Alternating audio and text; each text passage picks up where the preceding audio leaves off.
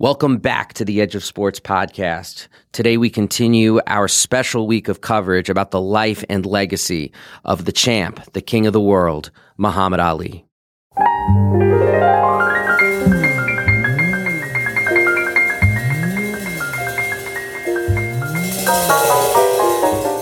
We're going to look at the issue of faith and Muhammad Ali's Islamic religion and politics.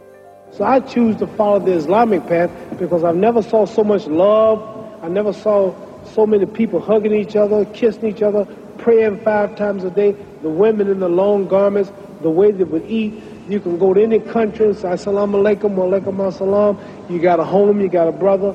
I chose the Islamic path because it connected me. As a Christian in America, I couldn't go to the white churches.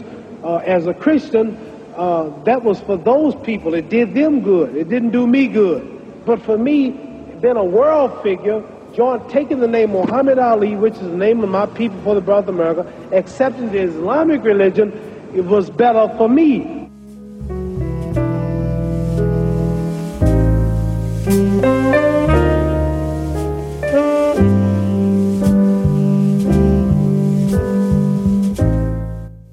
First, we're going to have social activist and sports writer Shireen Ahmed, and we're going to speak to Baltimore based poet, author of Black Seeds, and the person who started the No Justice, No LeBron hashtag, Tariq Touré.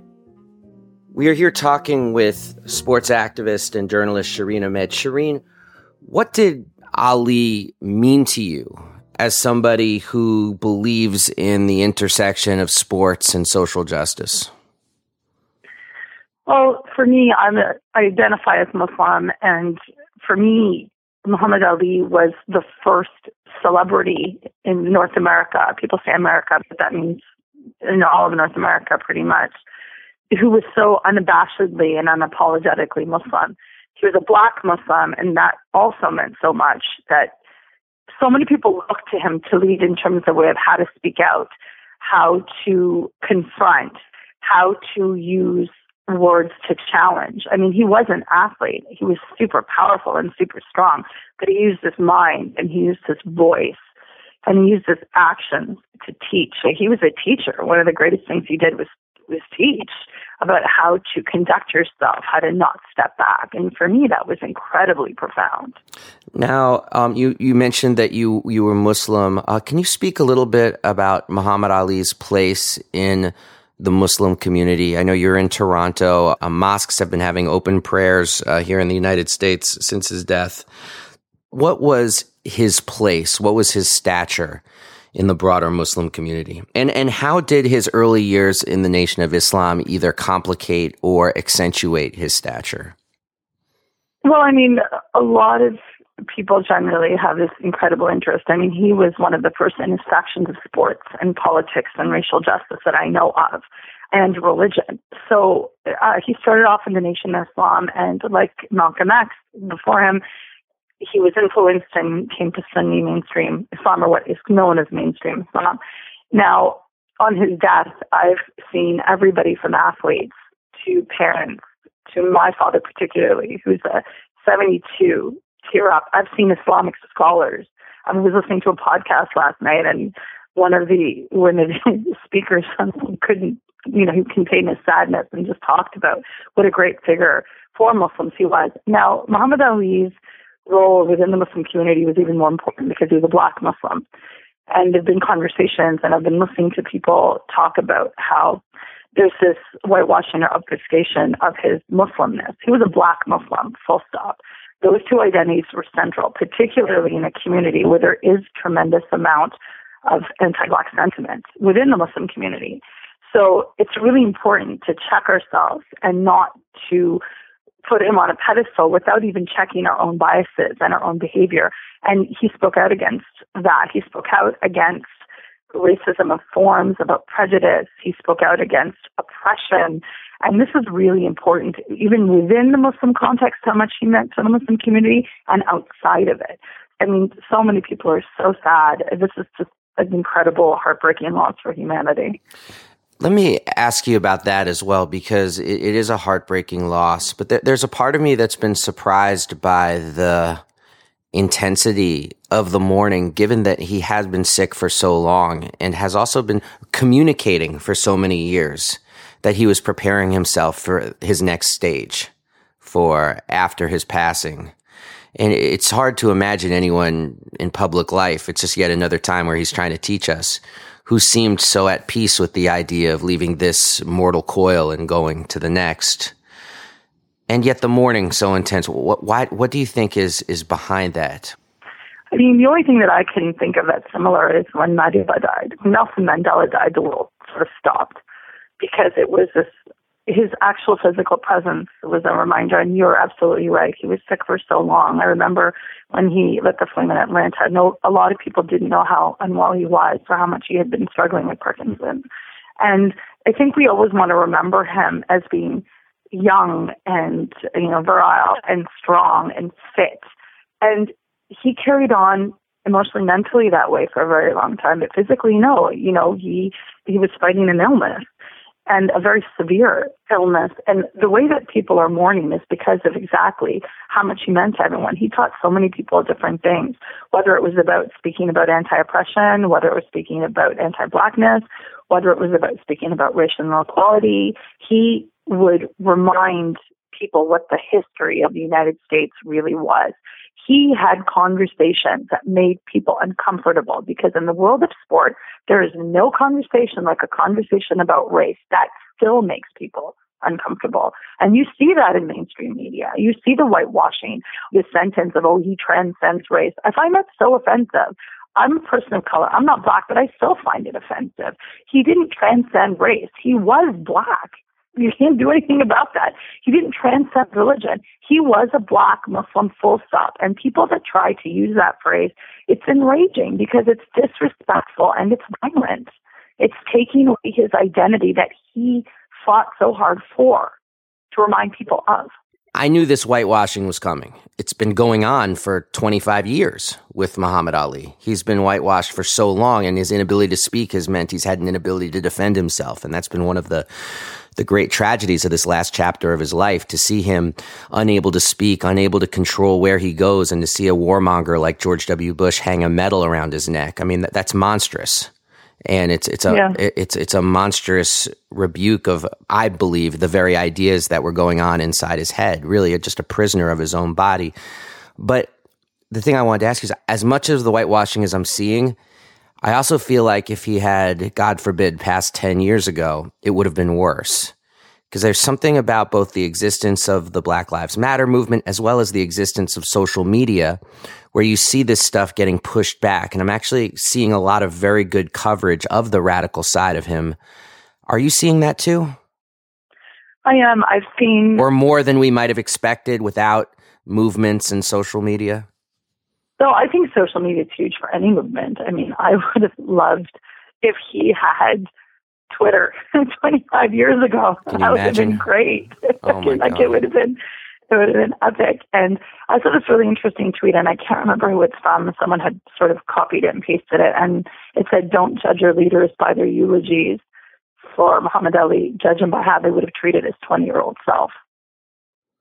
Oh wow! And that that hit me because I'm like, First of all, you know I'm going to say it. Bill Clinton giving his eulogy, I just cannot. Like, I don't understand what's happening there. With like so much respect and mad love to Muhammad Ali's family, it's their choice, and I respect that. But I don't have to respect Clinton. I don't.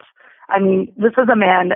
He's speaking at Muhammad Ali's funeral, and Muhammad Ali was someone who was completely anti-oppressive, was super close to Nelson Mandela. Nelson Mandela has said Muhammad Ali had provided him the thought and the hope that one day things would change. You know, that smile that Madiba had, that when he was around Muhammad Ali, it was beautiful. It's like etched into my memory. And they would sort of spar jokingly. It was beautiful. And this is also men that shared very similar ideologies. They spoke openly about uh, Israeli oppression of Palestinians. I want to, let's say that again because I want to underline this because I think this is one of the whitewash uh, things that's going on right now. Muhammad Ali explicitly believed in a free Palestine. Yeah, absolutely. And it's not a popular thing, and people don't want to take all of who Muhammad Ali is because, like I said, it makes people uncomfortable. They don't want to talk about oppression of Palestinians. Muhammad Ali visited Palestinian refugees. He spoke with them. He was there. He understood what it meant.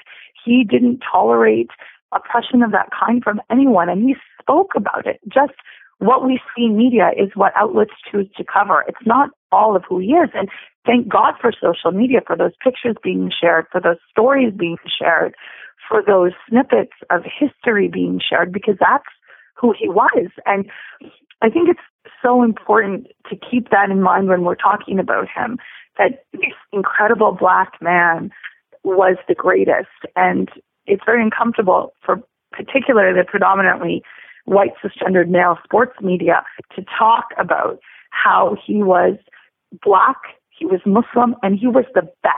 And he spoke about racial injustice and oppression. That those things all together, they might say, oh, well, he was the best athlete. Who Muhammad Ali was outside of the ring was as prolific and intense as he was inside. Mm. LeBron James even took that an extra step and he said, He's the greatest of all time, and it has zero to do with his accomplishments inside the ring. That to me is just shows that they can't kill Muhammad Ali. You know, I mean, when I say kill Muhammad Ali, I mean the actual radical substance of who he was. Because if you kill it, then you can't explain why he still inspires so many people. You can't explain you can't explain it without understanding that he stood up to the US government and won. Mm-hmm. And that's the that's the root of all of it, of everything we're talking about. It's like he stood up and won because he was brave. And that that's the one thing they can't take away. I did want we're talking about Palestine and Ali, and I, would be remiss if I didn't ask your opinion about this. I don't know if you saw the editorial in Haaretz about uh, Ali's death, but it was comical, if not maddening. Did you see this? It was. It, no, it was, I haven't read. to be honest with you, the last place I was going to go. With I no, you're not a big Haaretz reader. oh no, it was sent to me in in my um what whatever. It was sent to me by people who were like, "Dude, you got to see this. You'll know what's wrong with this in two seconds." The headline was Muhammad Ali's uneasy relationship with the Jews. And I read the article, and it was an unbelievable article because the article starts by pointing out something that is true. Two things that are absolutely true. The first is that Muhammad Ali counted Jewish people among his closest friends. That's an absolute fact. And yeah. then the second part was Muhammad Ali said all these horrible things about Israel. Therefore, he was a little bit of an anti Semite and a little bit of somebody who loved us. And I was like, my God, you are using his death to conflate Zionism and Judaism. Like it's, yeah, yeah, which is what yeah. racists do. I mean, yeah. this is what yeah. that's the one thing that Netanyahu and Nazis have in common is they want the utter conflation of Judaism and Zionism.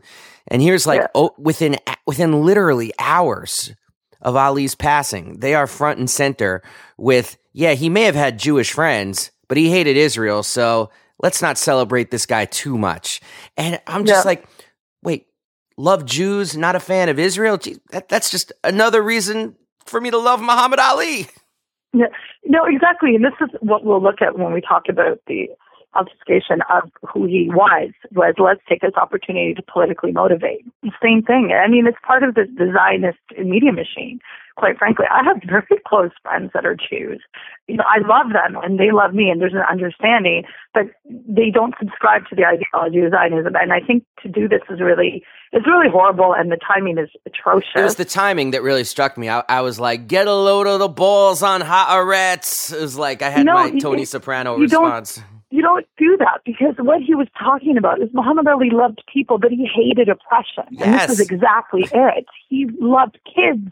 He loved people. He loved engaging. He ran to the side of someone who was about to jump off a ledge. That story is circulating madly now. Yeah, the, the, saving the person from suicide is one of the many clips that have emerged that I, I had never seen that just has yeah. blown my mind. From a ledge nine floors above Wilshire Boulevard, the hooded man shouted, I'm no good. I'm going to jump. The Viet Cong are coming at me. Police, a psychologist, and a minister had all but given up trying to change the despondent man's mind when Muhammad Ali, who happened to be nearby, volunteered to talk to him. The former heavyweight champion went to a window and reportedly yelled, I'm your brother. I want to help you. Recognizing Ali, the man finally opened the fire escape door and Ali approached him on the ledge. It was a very tense 20 minutes. Several times it looked as though Ali was going to fail. Then, suddenly, it was all over. The man, Ali said later, began to weep. He was taken to the psychiatric ward of a veterans hospital. The former champ promised to visit him there later this week. Terry Drinkwater, CBS News, Los Angeles. He didn't ask the religion or the race of the person before he went to help them. He just went to help them.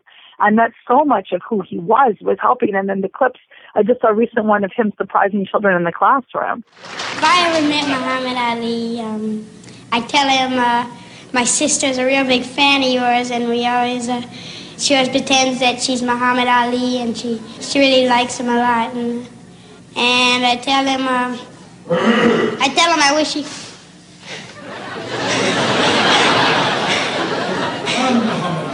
What you gonna tell me now, boy? Uh, you're, you are Muhammad Ali. You want to meet my sister?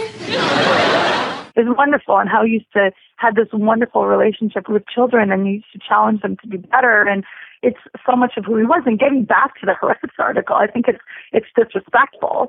It completely muddled the issue for one thing, and it's something that he would have actually had he had the opportunity when this full capacity and, and ability, he would have called that out. Like part of me is wondering as I read these tweets, and I've been reading a lot about him, people's thoughts and reflections of him, which are also really beautiful and important. What would he think about them? Like, I mean, you know, with somebody saying that he transcended race, you know, sit down. Yeah. Who was that? I can't even remember who it was. Chris Sit- Myers. sit- Chris Myers, exactly. Sit down. Fox No, he was black. He was Muslim. Accept it. He didn't transcend anything except his greatness through every sphere of the universe. Wow. But just stop with that. And it's what is happening as you asked about people mourning. This is a way people to kind of get their hand in the jar. Let me Mhm. get a piece of Ali. Let me. You can't get a piece of Ali. You get all, but you get nothing. Exactly. Exactly. One last question for you, Shireen. Your personal opinion. It ain't the 1960s. There's no Vietnam War. There's no draft. It's a different time. How would you advise an athlete who came to you and said, I want to walk in the footsteps of Muhammad Ali? Well, that question is so deep, and those are big footprints to fill in. And he's shown the way how to do it is to speak the truth. He outed and he talked about imperialist powers. He talked about the American war machine. He said, I refuse to participate and further victimize and marginalize people that have nothing against me. So fast forward to 2016, people in villages in Yemen and Somalia why do they need to be droned? Why do I have to support this? He doesn't. I mean, some of Hillary Clinton's policies, foreign policies that she when she was Secretary of State, are atrocious, which is also a reason I find the fact her husband's giving the eulogy like nauseating. But the, the reality is, speak up about it. Call it out. It doesn't have to be specifically to Viet Cong. It can be any instance of oppression. It can be any instance of injustice stand up and talk about it. He didn't want to flee and come to Canada as a draft dodger. He said, This is my country. I'm going to stay here. I'm black. I'm proud. I'm Muslim. I'm proud. Be proud of who you are and stand up and say it. I mean, he backed it up with his greatness and being the best in the world at boxing, but he backed it up with his character. He backed it up with his actions. He did it. So speak the truth, be firm, be loud, be clear. I mean, that's not easy, but it can be done. He taught us it can be done.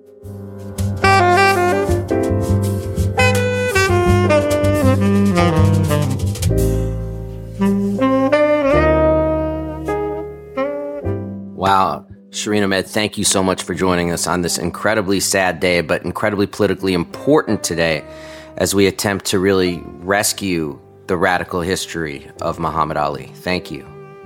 Thanks so much for having me, Dave.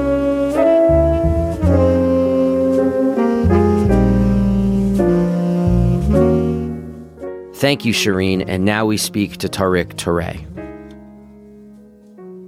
What does Muhammad Ali mean to you? Broad sense. You think Muhammad Ali, what are you thinking about? I just think of black Muslim excellence.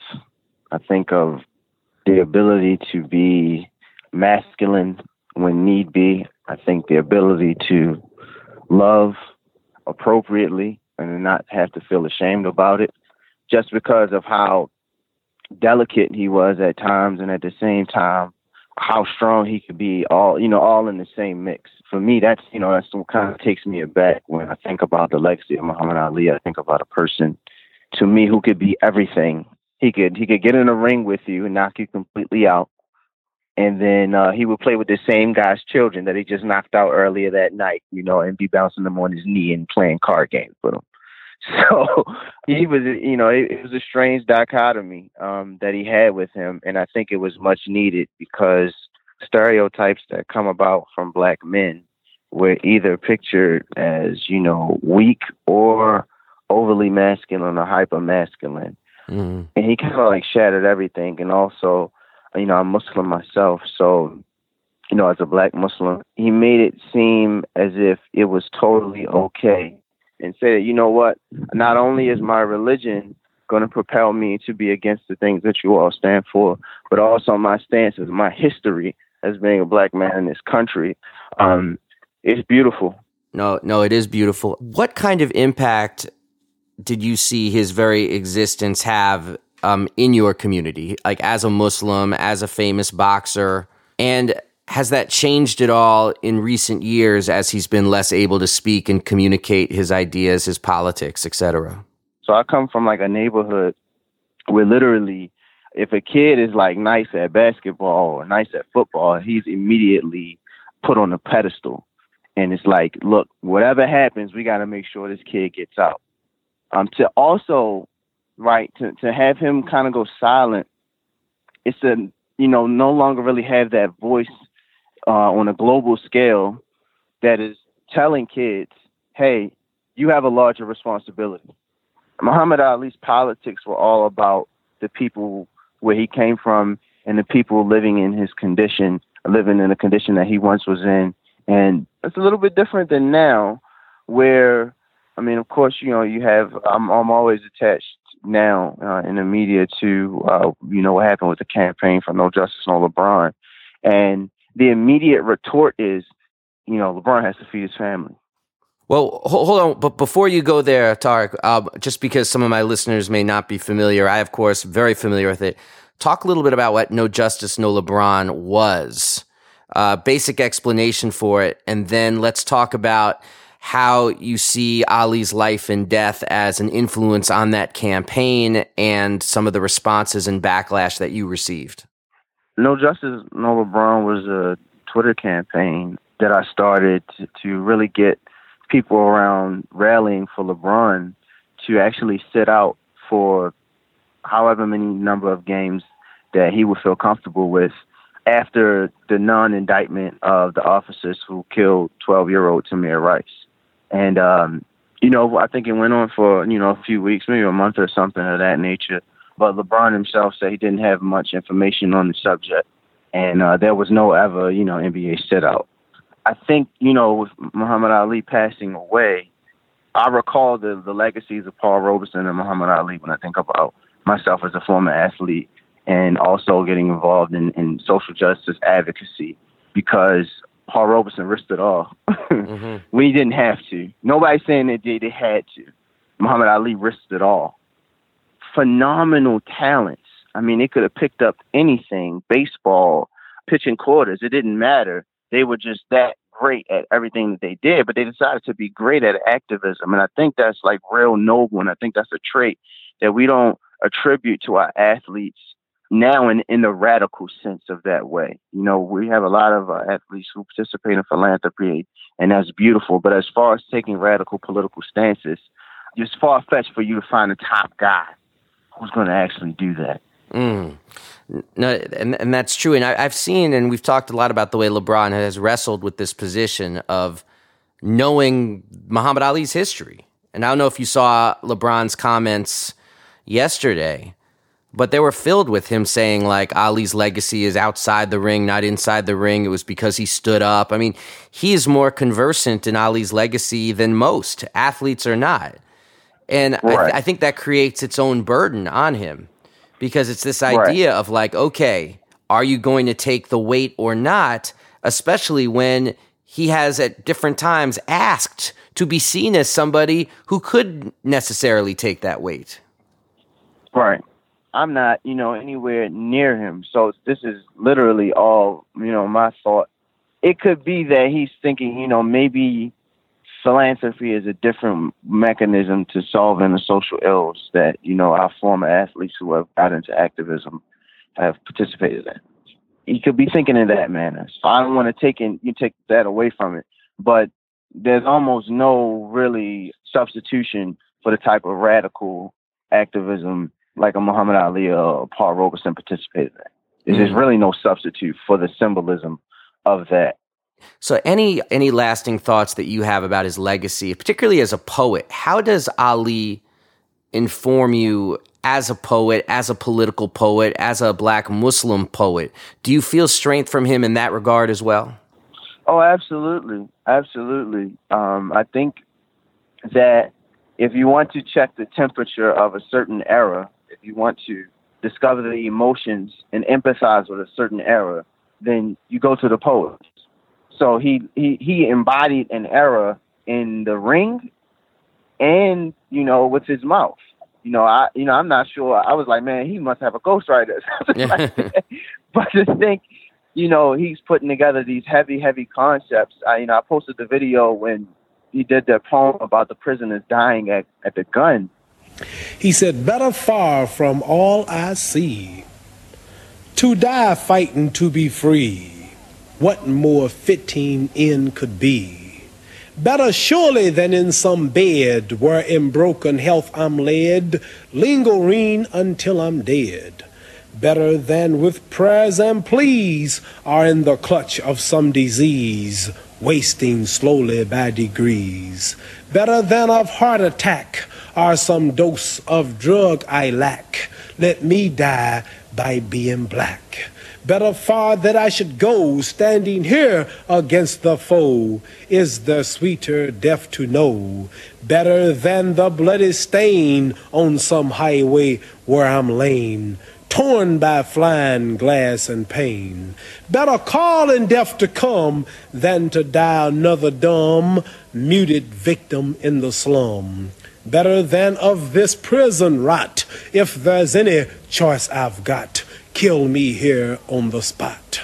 Better far my fight to wage now while my blood boils with rage, lest it cool with ancient age. Better violent for us to die than to Uncle Tom and try, making peace just to live a lie. Better now that I say my sooth, I'm gonna die demanding truth while I'm still akin to youth. Better now than later on, now that fear of death is gone, never mind another dawn. They opened fire on him, but they died telling it like it was. Muhammad Ali. And to think that he's going to take time away from boxing and preparing his body, because I know that's a that's a 24 hour a day job to I'm going to put together some, you know, some some stanzas that are going to be pivotal. You can look back on his poems now, you know, even the playful ones, they're pivotal because he's selling fights, he's selling a political agenda, he's selling religion. Mm. He, you know, he, he's putting out concepts where literally a child could grasp it, or you know, a, a Harvard professor. It doesn't matter. And I think that for him to put poetry on that stage, for people like me, I mean, you know, the, the road is paved now. I mean, it's, it's, it's easy. But before then, you know, have a big black guy who beats up people, you know, do poetry, mm-hmm. talking about floating like a butterfly and stinging like a bee. mm-hmm. I think, um, you know, it's it's just different. He put you in an awkward place, like Prince. He put people in a very awkward place. Like, I don't know how to come at this guy, and it just proves that you shouldn't be trying to put anybody where you want them to be. Exactly. And, and th- there's this line uh, academic Gerald Early said about Ali where he said, I think Early is quoting James Baldwin, who said America is devoted to the death of the paradox. And Muhammad mm-hmm. and Muhammad Ali is somebody who resisted that. Mm-hmm. He was a resistance mm-hmm. to the idea that you couldn't be a paradox. And that goes right, to what you were right. talking about at the start of this interview, like this idea of like you could be a boxer, but you could also be somebody who's affectionate with children. You know, you don't have right. to be this one type just because that's what people expect of you. And that's one of my favorite Ali quotes. He said, I don't have to be who you want me to be. Just beautiful. Right. You know, I think about Cam Newton. Somebody asked me, you know, could KD or, or Cam Newton fall in that light? And I thought, you know, maybe more Cam Newton has more that, you know, that likability or that it factor with people. Mm-hmm. And um, but you know, I, I said to myself, they got to win. So we don't want to disassociate, you know, his hand from all of this. He was an amazing human being. Like that's ninety percent of it. But that ten percent of him putting people's chins on the sidewalk, mm-hmm. that's a big he has to win. So if anybody wants to step in that light of him, they gotta win, and they gotta win big. And he was predicting winning and, and ending fights exactly when he said he was going to. So I think you know again I, that's that's remarkable that he could even do though he was blessed to be able to do those things, and everybody was touched by Muhammad Ali. I don't care who you were, whether it was negative or positive. And in, in the Islamic community, like you've seen and we've seen the way the Muslim community has been consciously sliced and diced since the global war on oh, terror oh, yeah. has started. And as and uh-huh. is Ali a unifying figure in that regard? Oh yes, absolutely, absolutely. Even the masjid that I attend, they're having uh, a janazah or janazah is a funeral, you know, in absence, an absentee funeral for him today. Um, wow. I think you know, he's a unifying force for sure. So great people have they have pieces, and by pieces I mean they have pieces for everybody. You know, that's what makes the great people of our era and, and in history so magnificent is that anybody can come and get a piece of some type of inspiration from them. And I think for the religious community and especially the Muslim community, in a time like this where you have to decide one or two things, you either hide your Islam or you peacock and, and strut about this religion that has helped you through life and helped shape your lifestyle in a positive way. And I think he was somebody who could have be identified as peacocking to the fullest mm. in regards to his his you know his Muslim identity. And um, people, everybody can can take a piece from that and say, hey, you know what? He stood up for Islam. Period. You know, he wasn't he, he wasn't about being a dividing force or being divisive he understood. I even remember him saying, you know, they don't ask, you know, when they whipping people upside their head, you know, are you Presbyterian? Or, are you this? Are you that? No, you're black or colored or brown. And people have to suffer from those atrocities. So he even spoke to that, but him just as a simple period, yes, everybody, anybody can relate to Ali because you can take any part of his life and find something, some value in it.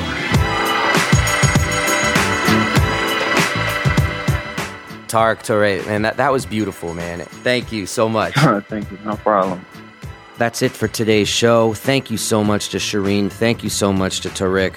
Both of them incredible follows on Twitter. Find them on social media. I see your face in front of me, still grainy from that old black and white TV. My whole family silent, watching you shape destiny with your two hands faster than the eye can see. Mesmerizing. Subscribe to Edge of Sports on iTunes, Stitcher, Google Play Music because we are going to be dropping more interviews throughout the week. The last show we spoke to Bob Lipsyte and Kavitha Davidson. It was amazing, and you want to get tomorrow's show. Trust me on that. You can hear all the episodes of the Edge of Sports podcast at edgeofsportspodcast.com. You can follow me on social media at Edge of Sports. You can email the show at edgeofsports at slate.com. Thank you for listening, and love to the champ. Your achievements defy belief from the belly of the beast rising like yeast. My release from low self-esteem came when I saw you rapping on my TV screen. Float like a butterfly that described my walk to school. After fight night, I felt so cool, cause I was the greatest too. Love herself born simply out of love for you. And I knew someday people will love me too. None of the heckling about my black skin got through. I could walk barefoot through hell for you. It's how I felt back then, and I still do. So if you accept these humble words of praise and my gratitude for those glorious days and meritorious ways instilled in a young mind, skills sublime, yours to mine.